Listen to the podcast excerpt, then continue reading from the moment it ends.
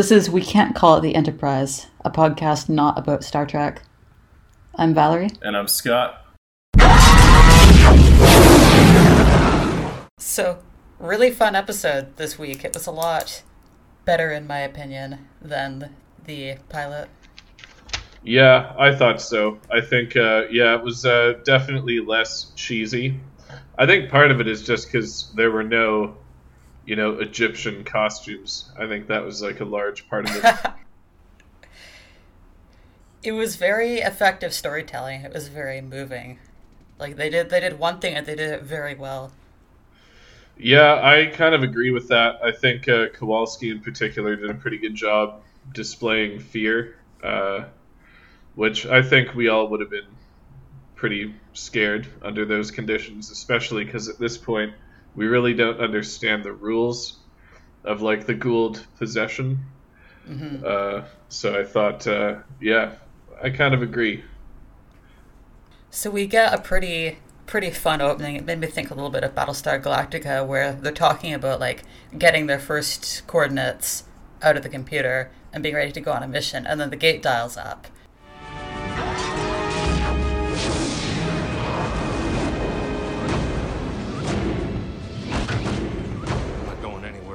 as long as the Goa'ulds keep up these attacks. Well, they can't keep this up forever. Can they? And they're just like, okay, set the uh, self-destruct device. Like, let's get rid of everybody in, shut the iris, wait for some impacts, go back down to yellow alert afterwards. And we find out that that keeps happening at like a very regular cadence ever since they got back. Yeah, I thought that was uh, pretty funny. Also, they're kind of all arguing about where to go next. Um, and then there's like this whole process of uh, like things that need to happen whenever the gate dials, and it kind of made me wonder though, because the auto destruct was set for three minutes, and it's like has a has a Goa'uld attack seriously always gone on for less than three minutes up until now? I guess so. I mean, they they can probably always like extend and change the timer. Yeah, I guess it's like hitting the snooze button on the nuclear bomb in the base, but that was uh yeah, I don't know. I thought uh, I thought that was interesting, but it's kind of like it's funny cuz after watching the series for so long, like towards the end there, they just totally it's like the gate dials and nobody even cares. It's like but at this point it's still like a major threat every time it happens. And they have to send the uh, radiation team and everything. I felt that was really cool and realistic. Like, if memory serves, they also get bitten a couple times later in the series where they're not as cautious. Yeah, actually, that does happen. One thing that jumped out to me as like a weird discrepancy is the way that the iris was bouncing, though. Like it, it looked very cool, but if specifically the purpose is that nothing can materialize, like it should be experiencing no pressure. Yeah, I I thought it was uh, I mean, yeah, they definitely had some like kind of. It was almost like they were trying to show explosions um, going on behind the iris, and I thought they did a pretty good job of that. Um, but yeah, I don't think I noticed the bouncing, but yeah, I do remember a couple of bright flashes. It mostly jumped out at me because they were basically explaining while the visual was going on how the iris worked. Pure titanium, less than three micrometers from the event horizon. It won't even allow matter to fully reintegrate. Yeah, yeah,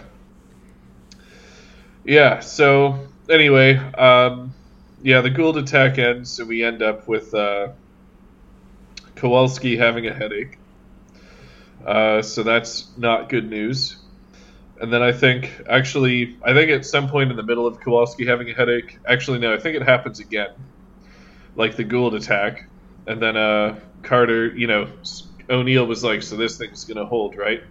I think that's what you were getting at with um, like the they're kind of explaining how the iris app uh, works. Like Carter, Carter drops some techno babble.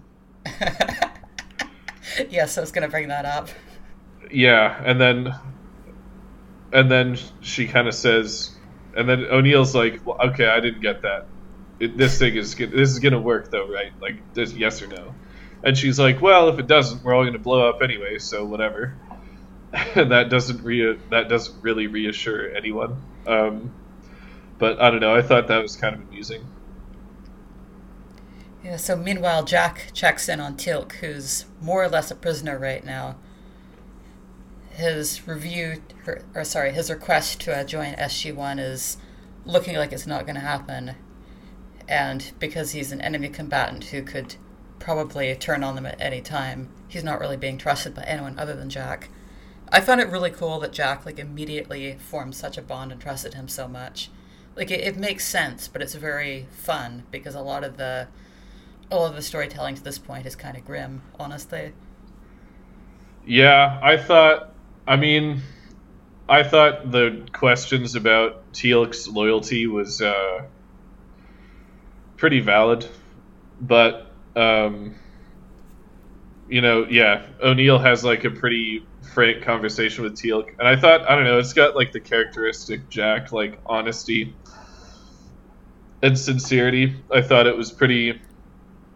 Um, I don't know. I thought he put it in like very plain and simple terms. Is like we all know that he, you know, that's in his nature, and uh, I don't know. I thought it was like a pretty nice conversation, and it had some of the Teal'c deadpan just kind of like I don't know how he's so cool. Like I don't know how he is keeping such a cool head, but yeah, I don't know. Well, I don't know if you were if you were O'Neill in this circumstance, would you totally like would you trust Teal'c to the level that Jack does? Because I'm not sure that I would. I would probably trust him to like 90% of that. I'm not mm. sure if I'd want him watching my back yet, but he did he did a pretty big thing, but I would definitely be worried that he is not legit. That yeah. that said, from what we know of the Goa'uld, like pretty pretty big plot there. But I mean, I guess like all he really did is killed some Jaffa, which are pretty expendable. So I guess yeah. I, I guess I take that back. It's like still very plausible that this was a plot to get someone on the inside. Yeah, I'm not sure I would I'm almost more on the side of like Hammond and everyone at this point, or I would be. But although Teal'c is like one of my favorite characters, so uh, probably my favorite character, yeah. But anyway, I thought I don't know. I just thought that it was very like I don't know. But I guess I guess Jack has the uh, he's more instinctual, so he's kind of going on his instinct of Teal'c or whatever, and I guess that ends up being correct or true. So, anyway, uh, so yeah, so then we skip to uh, the doctor scene. So Kowalski's in front of the nerdy doctor, and he's like, "Well, I have a headache," and the doctor's like, "Oh, well, this could be a reaction to gate travel." It's kind of funny because it's like, "Oh, well, a simple headache could be a really big deal," Uh, I mean, it's a legit this, question. Yeah, it is a legit question, and and it's just funny. It's just like how every little thing is taken so seriously um, mm-hmm. at this point in the series, still, and it still kind of makes sense uh, that that's the case. But um, yeah. Uh, so that checkup goes about as badly as an appointment can go because the doctor notices something funny on his back. Then you immediately see something moving around under his skin, the eye glow, and he attacks the doctor. So Kowalski is now a Goa'uld. Yeah, he is. Yeah, I guess he is now Goa'uld. Like I was kind of thinking, like the Goa'uld has to be, like he always picks the most, like the most inopportune moments to be evil in this case, I don't know. I why wouldn't he have just chilled out and like allowed some question marks to form and not given himself away here? Yeah, because like as soon as as soon as the larva moves, then it's game over. But up until that point, like you're probably not getting away, but you're plausibly getting away. I guess like the Googles just really wanted to have the advantage of surprise. But yeah, you really start a ticking clock as soon as you do that. Yeah, so I don't know, but yeah, I mean, he ends up killing the doctor, I guess, and then uh, yeah, we have a Kowalski blackout, and we kind of skip to um, Daniel explaining how the gate system essentially works like a rotary phone, which is I kind of I kind of feel like in the writers' room of of Stargate or whatever, they're like, oh well, how does the gate work? And then somebody was like, oh, it's like a telephone, and then they just they just like chose to explain it to the audience in the exact same way. One thing that I think Stargate does very well is they do a very effective job of like communicating the technobabble and the mechanics to the audience. I think very few shows manage to do it as efficiently without either major head scratchers or taking forever. Yeah, and I think yeah, it's similar to it's like how Jack can he's always I feel like he's like the audience's uh Audience's surrogate. yeah, yeah, we see the world through his eyes almost and he simplifies things for us. Um, although I guess in this case it's Daniel basically saying, "Yeah, no, it's it's a phone, guys. Look, it's a phone, except it's a phone that takes you to other planets." Um, so I thought that was kind of nice. And then we see Kowalski in the gate room, uh, and he's blacked out, and we're all kind of left with a bunch of question marks. Yeah, so he's being weird right in front of the Stargate, and they like he's not he's not even doing much, but immediately it just gets everyone's attention that there's something that's not quite right. But they go to see him, and he doesn't really remember why he got there or what he's doing. Yep, and then they so they drag him back down to the infirmary, and he sits down there again with a different doctor, and it's like, all right, Kowalski, what the heck is wrong? Um, and he's like, oh yeah, no, it's just a headache, like same thing. And then you know O'Neill has to be the one that's like, no, dude, like you were you were being a fucking weirdo, like. You, it's this is not just a headache. Like, why don't you do it? Like, and then the other doctor's like, okay, let's do an MRI and uh, we we see no outright evilness at this point, luckily. So uh, I guess the Goa'uld is snoozing up in up in Kowalski's head, as being a snoozer. It's very anxiety inducing as soon as you see the first eye glow because like now you know he's just a ticking time bomb that can go off at any point. Like you're just you're just waiting for like something inopportune to happen. Yeah, yeah, exactly. And you're thinking that this might be one of those moments, but then but then it isn't. Uh, yeah, and then we then we kind of skip to uh, Colonel Kennedy with like a. Yeah, so got a- Colonel Kennedy is our bad suit of the week. Yep. Yes. Bad suit of the week. I like that. There's uh, there's always one of those. They're always very obvious. They're always the only. There's always only one of them, and he walks in with a video camera, and uh, starts asking Teal'c questions about how Goa'uld technology works. And Teal'c says that it's Goa'uld magic, and O'Neill comes up and says uh, it's not. You know, it's not magic. It's just it's just technology. You know, they want you to think it's magic. So, and I think that's kind of a reoccurring. It's like part of the reoccurring themes or motifs of Stargate, which is like, uh, you know, pow- essentially power corrupts, which is basically like Goa'uld, like are partially corrupted by their technology, which they, you know, which gives them power, and they kind of lord it over everyone as though it's magic. Um, and the, you know, the reason that you know the kind of the humans or the ancient humans that have been seeded across the galaxy as it's put uh, are not powerful is because they don't have the same technology They get into they get into the corruption stuff more later. It's also like a somewhat hand waved effect of using the sarcophagus.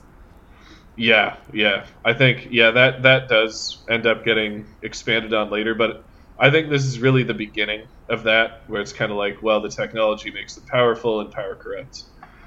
Yeah and then you know teal'c has kind of a realization with one of his amazingly good faces that he's actually in the Tau'ri or the first world where this form first evolved. Yeah, he tells the story about how all humans came from like a singular planet where they actually evolved from and were then exported everywhere else. And he gets told that humans had actually evolved there and they weren't from anywhere else.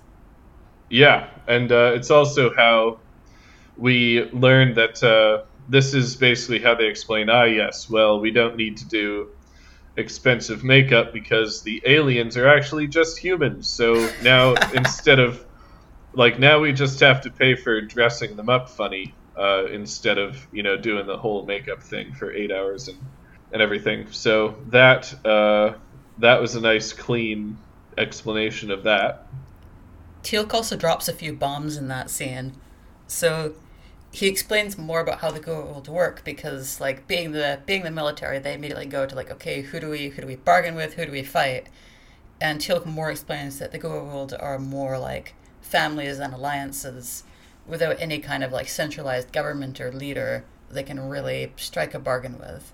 And he explains that they're basically just like passing through conquerors and they will completely use up and leave worlds helpless once they've gotten whatever they want.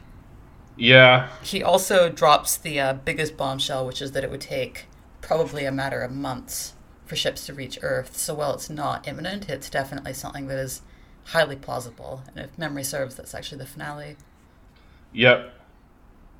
So yeah, that's yeah. I guess that's some pretty good foreshadowing right there. That uh, we will get, you know, the old ship invasion of Earth scene later on. Yeah, but O'Neill says kind of, well, we're not that annoying yet. You know, they wouldn't want to raise a whole army to come over here. Did you notice when O'Neill entered, he just like is hanging out in the stairwell and walks up? Like, what kind of open air conference room is Uh, that? yeah. Actually, that's a good question. Well, do you think they have? I mean, everyone on the base would have to have crazy security clearance. Well, if right? memory serves with that layout, that's just like a stairwell into the like gate room area.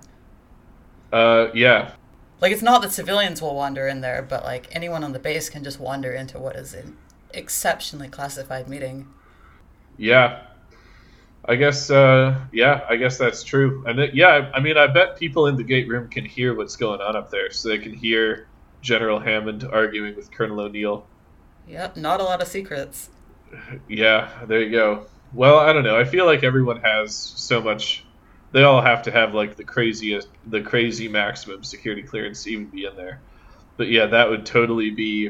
That would be funny. They can all overhear General Hammond having a conversation with his grandchildren in the in the gate room. Like Walter is just like Walter is just like sitting there browsing Reddit or whatever the '90s version of Reddit would be, like FunnyJunk.com. and then he then he can hear General Hammond just like fully yelling at O'Neill because he disobeyed orders for something, pretending not to hear. I was thinking about Walter earlier. I feel like Walter is kind of the like more t- more two dimensional O'Brien of the series. He's he's the guy who's like just kind of always in the background. He gets like two lines, and he's doing a job that like no one is quite sure why it's a job. Yeah, but I I totally get why O'Brien. Oh yeah, I guess like O'Brien. See, I went to Deep Space Nine, O'Brien. O'Brien's thing was like he stood in the room and he hit the button. Yeah, I guess yeah, transporter room O'Brien is actually yeah exactly like Walter. I would say yeah. The the only difference is that O'Brien like would have some real zinger lines from time to time, whereas Walter, at least if memory serves, doesn't have any. But I might be wrong. No, there's a, there's kind of a whole episode dedicated to Walter somewhere down the line, if I remember correctly. I think at that point though, Walter's completely lost all of his hair, and at this point he still has some.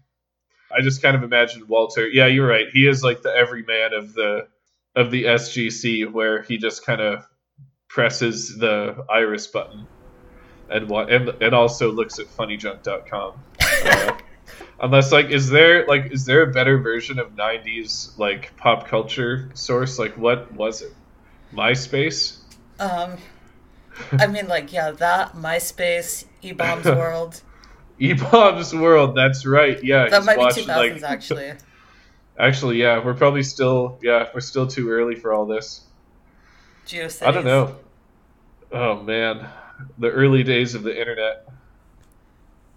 Yeah so anyway that's uh that's the life of walter listening to general hammond's personal conversations and uh like i just feel like like o'neill comes down from a meeting with general hammond and like walter just kind of like turns around and kind of like makes awkward eye contact with o'neill and like pretends to not have heard everything like yep. Walter like the most informed man on the base. Yep. yeah so anyway so then uh then we kind of switch to daniel. Daniel having a hallway conversation with carter about how tired he is how disturbed he is by his wife getting kidnapped decides to go to bed in a bunk bed, and you would think that he would have been given a more important room by now, but he just kind of wanders into essentially a shoebox uh, and uh, goes to sleep. Something about the lighting of that room just like spelled bad news. Like you immediately know that he's gonna get jumped or something. Oh, oh yeah, oh yeah. Nobody like there's no no rooms even on top secret military bases are like that. You you don't walk into a dark room that's framed like that where it's just like silhouette of a human going into the dark space and have good things happen. Yep. Yeah, that's just a big no-no in terms of narrative. So anyway, Daniel uh, decides to go to bed on bottom bunk, and then there's a bloody a hand dripping blood, and uh, he goes ahead and turns the lights on and sees the doctor from earlier. And it kind of makes me wonder how he got there. Like, how could Kowalski have dragged like a dead person all the way from the infirmary to there with nobody noticing on a military base? Exactly. Like I, I almost kind of want the scene of like Kowalski is discovered like mid murder fest, where he's taken out like two guards sequentially that encounter him before he can't drag all the bodies fast enough. Yeah. Because like there's there's so many corridors and there's so many people walking around. Or it turns into like like a Goa'uld like putting the doctor in like a wheelchair and like putting sunglasses on him. and it's like the Goa'uld just being like in his deep voice, like, oh shit, like this is gonna be like so annoying. And he's like uh, wheeling the guy around. See, th- this is why it's like the Goa'uld's like, man, I just I really got to control my temper here. Like maybe I should just like ch- like take a chill pill here and like whenever somebody wonders if maybe I'm a Goa'uld or like I have a or or you like I have a chance to not demonstrate clearly that I'm a Goa'uld that I just like keep it like keep it down a notch so that I don't have to wheel people wearing sunglasses in disguise. And it's like oh hey how's doctor you know like how's doctor you know whoever this is? And he's like oh oh he's great. He just sprained his leg. Um, he's just gonna go to bed now. Uh, anyway see ya like i like how would you i don't know that's kind of the scene that i get in my head you got like the badass scene where the Goa'uld's like killing people and i got the like you know like i like i don't know some sort of I don't think scene. that they're calm and tactical enough most of the time to do that. Like you you know that meme of a person staring at like two buttons sweating where it's usually either a very hard choice or a very obvious choice. Yeah yeah I feel like the Goa'uld are that with completely freak out and blow cover versus stay cool.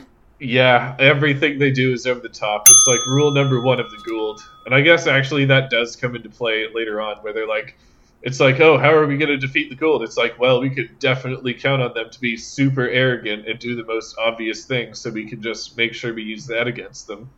And it works. But yeah, so anyway, I think after this we end up with the, uh, you know, the gray haired doctor uh, finds the snake in Kowalski's head. And again, um, See, this doctor is smart because he tries to play it cool. he does try to play it cool, but he also immediately hits the button. And then Kowalski again, like, doesn't play it cool and immediately does the eye glow and um, smacks him around a bit. Yeah, and then he goes he goes on his attack spree of trying to get to the gate, and when that fails because Sam attacks him in the control room, he tries to take her prisoner.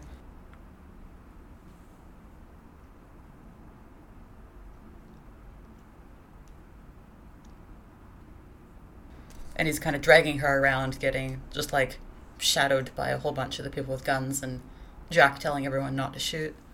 Yeah, uh, and he bangs her up in the elevator, and eventually, you know, by the time they they manage to open the elevator, he's himself again, and he is kind of had a he's kind of blacked out drunk in like the worst in the worst possible way. What do we get after the elevator? So, Teal'c kind of flashes. We get like uh, the evil the evil suits of the week, as you put it, and Hammond and I think O'Neill Yeah, in front of Teal'c, and he kind of flashes his his Goa'uld. He like flashes his larva. yeah, they Uh, want to do a check that the uh, larva didn't come from Teal'c. Yep, and it's still there. So they're like, okay, well, there you go. And it's kind of it's kind of like a reminder, like remember we still have trust issues with this Teal'c guy. Um, but I think Teal'c at that point uh, helps them find. He kind of allows them to do some experiments on the Goa'uld to find a um, anesthetic. Yeah, because they want to try to remove the Goa'uld from Kowalski, but they see that it's wound pretty tightly to his nervous system, and they know that it's a very long shot. They then kind of lead into a very creepy meeting with the suit, where the suit's proposing that maybe they should just let the uh, larva take over. Yeah, that scene was kind of ridiculous to me. Like that kind of thing makes me wonder if anyone's actually like that shitty of a person. I mean, well, I think it was a realistic scene. Like strategically, it makes Kowalski, sense. what the like, hell are you doing? if it's a horrible way to think, but like supposing that the did take over and you know the host is almost certainly gone, would you just kill it or would you try to use it as like an experimentation model and as like something to get the ancestral knowledge of? Because that was another thing Took dropped is that Goa'uld inherit memories. So this one isn't just like a useless baby; it knows a shit ton of stuff.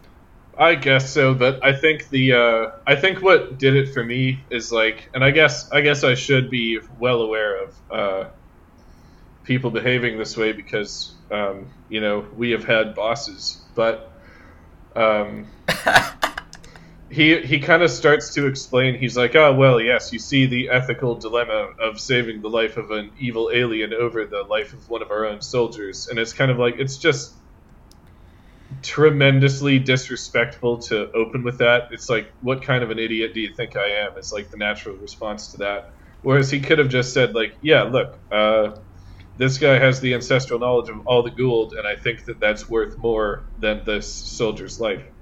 I mean, that's Um, that's basically which- what he said. He was just slimy about delivering it. Yeah, so it's like, why the slime though? Like, why would anyone bother with the slime? But I guess, like, yeah, you and I can both, you know, answer that question. I guess. You know, Hammond had a pretty good take of just what kind of officer are you that really kind of cemented that like he's he's kind of a by the books guy, but he is our guy. Hammond was meant to be like the by the book stickler who was just kind of like the stick in the mud, getting in the way of Jack all the time. And that was something that the actor specifically pushed back against. He wanted him to be like more realistic and more fully rounded. Yeah, I liked that too. I thought that this was also where I have it written down here that Hammond displays his brand of leadership, where he basically says, "There's a snowball's chance in hell that this guy is going to live. Then we're going to do it." And it's just that kind of like the undercurrent of General Hammond as like a military general, like prioritize the lives of your people. Like that's number one, and then num- number two is being the stick in the mud which uh, which like we did get some of that in the in this episode, which I loved because I definitely can relate to Jack when he's just being extremely sarcastic, and the general's like, "Colonel O'Neill, that's enough." Like just being like, uh, just like a bit of a check on uh on Colonel O'Neill's attitude, which you know I definitely identify more with Colonel O'Neill in those instances, but I kind of found those interactions to be quite amusing. Yeah, so they then decide to undergo the surgery because they have enough information to properly sedate the Goa'uld. So they have like an actual proper operating theater, which is a really good, really cool stage in my opinion, where they're going through the process. So they have a bit of a speech of Kowalski before he goes under anesthetic, where he says that he wants to wake up as himself, or he doesn't want to wake up at all. Yeah, they actually get a lot of use out of that um, set or whatever. That comes into play many times uh, over the course of the series. So I'm curious as to like if that was something they built themselves or if it was some other set that they were using. Because yeah, they do use like the med bay type. What do they call it? Um, the infirmary. yeah, Different rooms, quite a bit. yeah, they do. Um, but yeah, I don't know. So I mean, the surgery's going super well. We kind of have like an oh well, this is easy attitude. Yeah, they keep commenting on how well it's going. Yeah, and I kind of. I don't know if you saw this, but when they finally pull the Goa'uld out of the head, did you see the look on the doctor's face, like right behind the symbiote? I don't know if you saw it, but it was it was priceless. Um, that was like the best, some of the best background acting I've ever seen. Because like it's one of those things where like uh, an actor has like the smallest part ever, but they totally kill their tiny little fraction of. Oh, I did. I didn't notice the deep background face. I was just looking at like the weird faces that the actual doctor was making. What was the deep background guy doing? uh, I don't know. I it was just like basically a look of like disgust and horror. But I think I, I just thought it was uh, I don't know. I think in acting it's like uh, it's easy to do start doing like line counting in these kind of things and be like, oh well, I have 36 lines in this episode, so I'm this important. But then all of a sudden, if you're like a, because this guy, whoever he was, had zero lines. He was like one of five people in the surgery bay. But he he like took his role really seriously and actually killed it um, with one facial expression, and half of his face was covered with a mask. So I thought he did a really good job. He was actually probably either my favorite guy in the episode or my second favorite guy. Um, because he just killed it so hard with that face. So subtle, but like, yeah, because I think everyone's supposed to be looking at the symbiote, but if you look at his face, it's like, yeah, It's always really fun when you get like the deep background acting, and I guess I, I've kind of noticed a trend of like the more prominent something is in the scene, the more likely you are to have stuff like that that just kind of like slips by the director's notice. yeah, yeah. But uh, I don't know. I'm trying to think of like what, like what into like what in like normal life would uh, uh show like you know inspire that kind of look on someone's face, and I can't really. It would be something horribly disgusting, I'm sure. Anyway, so then they uh, then they kind of show off the symbiote proudly. They're like, "Hey, we did it. We uh, we got this uh, snake thing out of this guy's head, uh, and he seems to be alive. So good job to us." Yeah, and Kowalski then wakes up with Jack, and he's like, "Totally fine. It's it's all good. There's no problems." So it's been way too easy. Yeah, So back at the general's office, Kennedy leaves, and the general again like really shows us which side his bread is buttered on. yeah. So Kennedy and Hammond are giving each other very serious looks, and it's all very dramatic in terms of like who can big dog who the most. Uh, and Hammond plays the president card, um, which he does so often uh, in the series. But uh, this is kind of the first time we see that happen. hmm and it ends up winning as he pretty much always does. Yeah, and then we, uh, of course, you know, Kowalski gets, uh, and then we kind of see Kowalski ask to see Teal'c alone, and again, again, it's like the Goa'uld decides to be evil, because we we find out that the Goa'uld is still very much alive in Kowalski's head, and he's kind of like, uh, you know, it, it's like, why would you? Do this like you're just being it's like you're being evil for the sake of being evil i just i don't get it like why wouldn't he like get all the way to the gate room at least and then It's the whole button situation. Like he's he's completely gotten away with it. Everybody believes that he is back to normal. Like the Goa'uld can clearly access his memories and clearly can like act Kowalski properly. So he's under no threat. Yet he does that with Teal'c. yeah i don't know i just thought that was kind of uh, ridiculous. But uh you know i don't know. Maybe it's because he's an infant Goa'uld. He's just like an impetuous he's like the impetuous child of the Goa'uld. Can you imagine? Like raising my a God. Goa'uld raising a Goa'uld child. Like human children are bad enough but Goa'uld children That's a would next level to American kids. yeah. Yep. Yeah yeah exactly. And that's yeah that's definitely the attitude we see with uh mr mr Goa'uld man um or Goa'uld boy Don't let the door hit you. uh, in on the way kowalski out. But they're all like that though. They are well, they are all like that, but yeah, I just can't get over how it's like at least get to the gate room before you start being so evil. But yeah, I don't know. He does he does do the whole run for the gate room. He succeeds in dialing this time, and he's he steps into the room, and then there's Teal'c again blocking him. Oh man, did you see the epic battle stance from Teal'c? Yep. Oh, that was uh, that was pretty unreal. This was before Lord of the Rings, wasn't it? He literally says, "You shall not pass" in that stance. Yeah, I was. Uh, this was definitely before Lord of the Rings, though. Yeah. It's the OG. yeah, so I thought that was pretty uh, pretty cool. They had a pretty good fight in the gate room. It really like drives home for me that this is this is not your Star Trek fighting. Yeah, and then we definitely this is also a chance for Teal'c to prove uh, to prove himself. So I think that's kind of why it was Teal'c and not somebody else, like from a writing standpoint.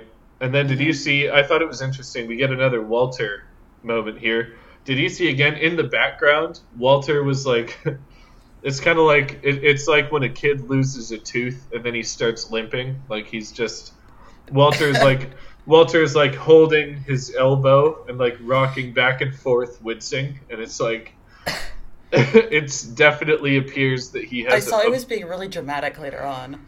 Yeah, it looked like he had a boo boo. Um, and it's again like something that's like going on in the background. Like you weren't supposed to be focusing on that, but if you were, like it was hilarious. anyway, uh, so yeah, Walter has boo boo. Um, and then somebody, I don't remember who because I was focused on Walter at this point, but somebody, shut, somebody shut down, things. somebody shut down the gate on uh, Kowalski's head, and then that last piece of Goa'uld fell out. I think it was actually it was actually Jack who made the call. I think definitely is a fairly emotional thing. Yeah, because they did have that bromance going on. That uh, and and you know Jack is thinking, you know, well, I do get a stereo out of this uh, if we close the gate on Kowalski's head. But yeah, that uh, so yeah, the, the Goa'uld falls out of the head, and then they just kind of walk away. Um, Yeah, they go and they go and they check him out, and Jack is kind of sad for a second. Then he goes, "My friend died already. Like, I don't really have anything to grieve about right now." Yeah, um, which you know I guess is fair enough. But yeah, I, I guess we get we then get a cut with Hammond schmoozing on the phone with the president, which again I think that Hammond almost like halfway through the episode changed persona to what he would be for the rest of the series, and it's definitely something I like. Mm-hmm.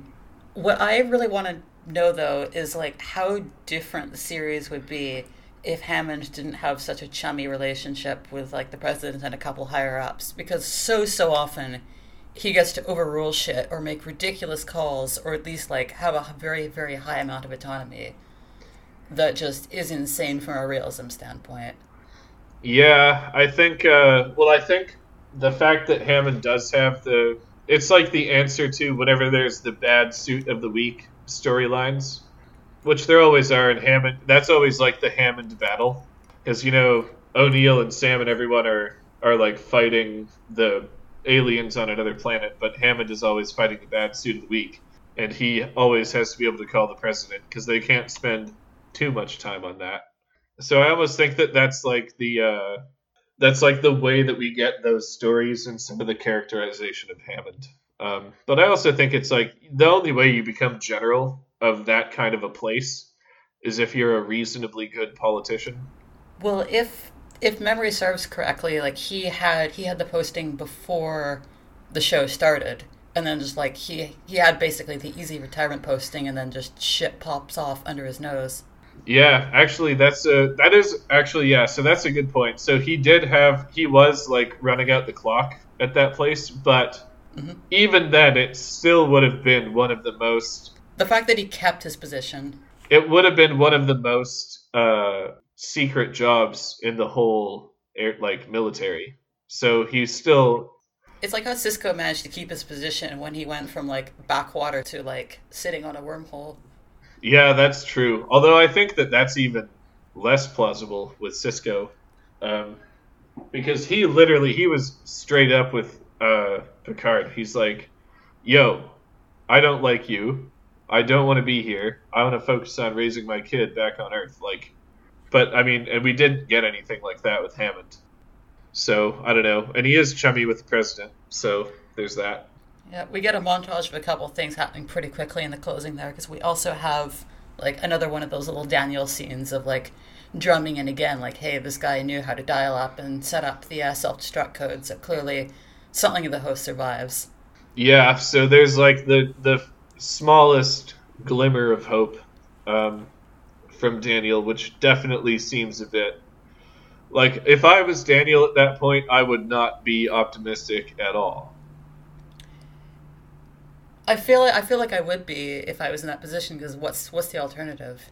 Like you there's this kind of psychological impact of making it a decision of how to act or how to view the world where you feel like you can control what's actually going to happen with the way that you kind of budget things. For example, like if you're trying to time manage, there's like a very common psychological phenomenon where you try to cram too much stuff in because you feel like you can do whatever you decide that you're going to do. And if you like try to be too realistic then you're just going to like cut yourself off arbitrarily. Like he can't he can't give up because like if he gives up then he's not going to be going after her. I think if I was Daniel at this point, I would definitely. It would not. It would be more about uh, vengeance than anything else for me. I think. Mm. I would just want to go out and, and like kill as many of them as possible and make them really sorry for you know basically being alive. Uh, and that would be good enough for me. That would be enough to get me through the gate. Um, you know, find the people that did this to the people I love and make them pay. So, but instead, he chooses hope, and I think that is definitely Daniel's character. It's just not what I would have chosen. Mm. Yeah, it's definitely like a very character fitting choice. I guess it's a very character defining choice at this point in time. Yeah, I think you're right about that. It tells us a lot about how Daniel's going to be and what kind of character he's going to be for, well, at least the next four seasons. Or five, or something like that.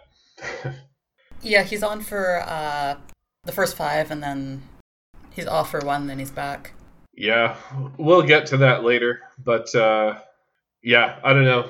I thought uh, I don't know. I thought it was definitely a bit of a stretch that he chose hope, but it's like you said.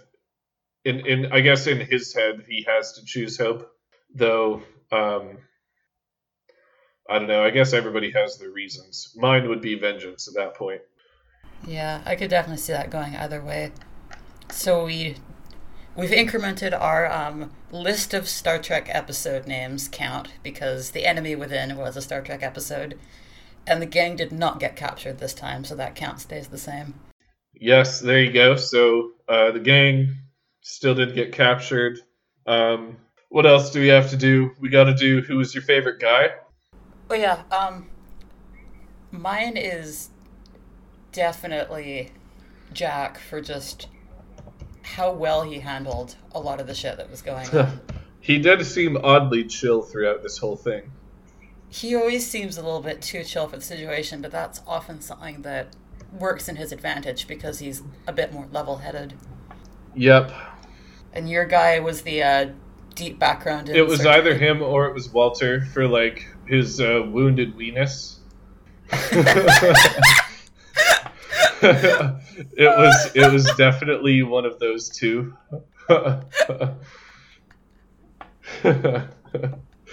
you you seriously you have to go back to that and like look at how it was like a Peter it was like a Peter Griffin like ah Ah, it was like almost that. Like I think it's got to be Walter for that. Like, and the thing is, these are two like th- there's things that are totally going on in the background that you're not supposed to be paying attention to. But I've I've actually brought up the episode to scrub through after we finished talking to find yeah, out. he is just like yeah, and he's holding. It's like the part of his body that he's holding, and it's like, dude, like I have. It's like I've hit my funny bone on things before, and like it sucks, but like, you know, if there's like a epic duel going on in the gate room, I could definitely focus on that instead of my weenus. So, yeah. Uh, so that was, I would say Walter was my guy. Um, but um, yeah, and then uh, and then I think we have to do what else we have to do? Yeah, did you like this episode? I really enjoyed it. It gets like technically if we're getting super granular it wouldn't be like 100% rating but definitely like 5 out of 5 stars from me i thought that it really effectively managed to get into like the does the host survive question and answering it a chunk but not like unrealistically closing that case and it's also like a very powerful Yeah, story. and I thought that there was a lot of good characterization that happened, especially with General Hammond. Um, I think that this is where we start. We see the big. Um, I care about human lives. Number one um, aspect of General Hammond that I think is the reason that he's like pretty universally loved. So yeah, I agree. I thought this was a good episode too. There was only some minor cheesiness with uh, Kowalski, given doing some crazy eye stuff, but you know it's classic Goa'uld. Yeah, classic Goa'uld. So we got Emancipation coming up, season one, episode four. Do you remember that episode? Not at all. Do you remember anything? About I do. Um, and I remember most of the time when I start rewatching Stargate, like the two or three times that I've done that, I skip this episode, which I I will not propose that we do in this case, but I definitely do not like this episode at all. Hmm. Um, yeah, we basically it's gonna be it's like that Mongolian episode where they're they're like a bunch of sexist Mongolians. It's like a sex. Oh shit. Yeah, Oh shit. I remember this one yeah. now. Do you remember how you felt about it the first go round? I'm pretty sure I hated Yeah. it. I.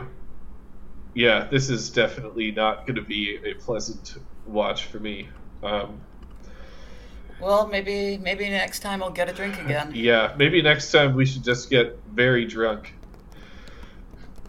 in order to. Uh, Getting into that already. yeah, but I can see that the episode after this is The Broca Divide, which is one of my favorite hours of television ever. So it's like we get through this emancipation bit, and then we get to some of the most fun ever. Well, there's gonna definitely be some up and downs in the next. Yeah, there weeks. are. Emancipation is definitely going to be a down. Oh, it's bad. I wanted to get uh, your opinion on the naming thing, because other than like my one crackpot idea, we don't have much yet. I think that's a great idea. It's a quote from Stargate, and I mean, this whole thing is based on how inspired we are by Ben and Adam, so I think it's perfect. Yeah, I was I was just lying in bed, drifting off, like not quite with it. It's like, okay, what do we what do we need for a name? It has to specifically be a Stargate thing. It has to show that we're not taking this seriously, and it should be like something that's very us or like potentially a bit Star Trekky as well.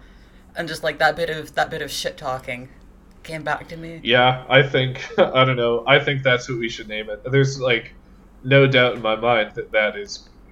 If if you're definitely on board with that, When, when I saw it, I was like, yeah, that's it.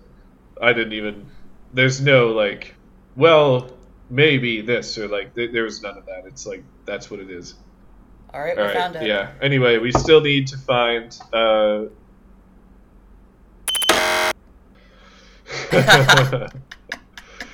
I'll be interested to see what makes the cut. yeah, I think I'm gonna leave the peeing story in.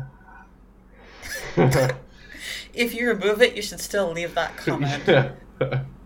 yeah, I don't know. Yeah, it'll be interesting to see where the uh, Montreal story pops up, but I can't believe that I've never told you that story. I think I told Grace about this on our second date. I think that's I think that's when she knew. Just,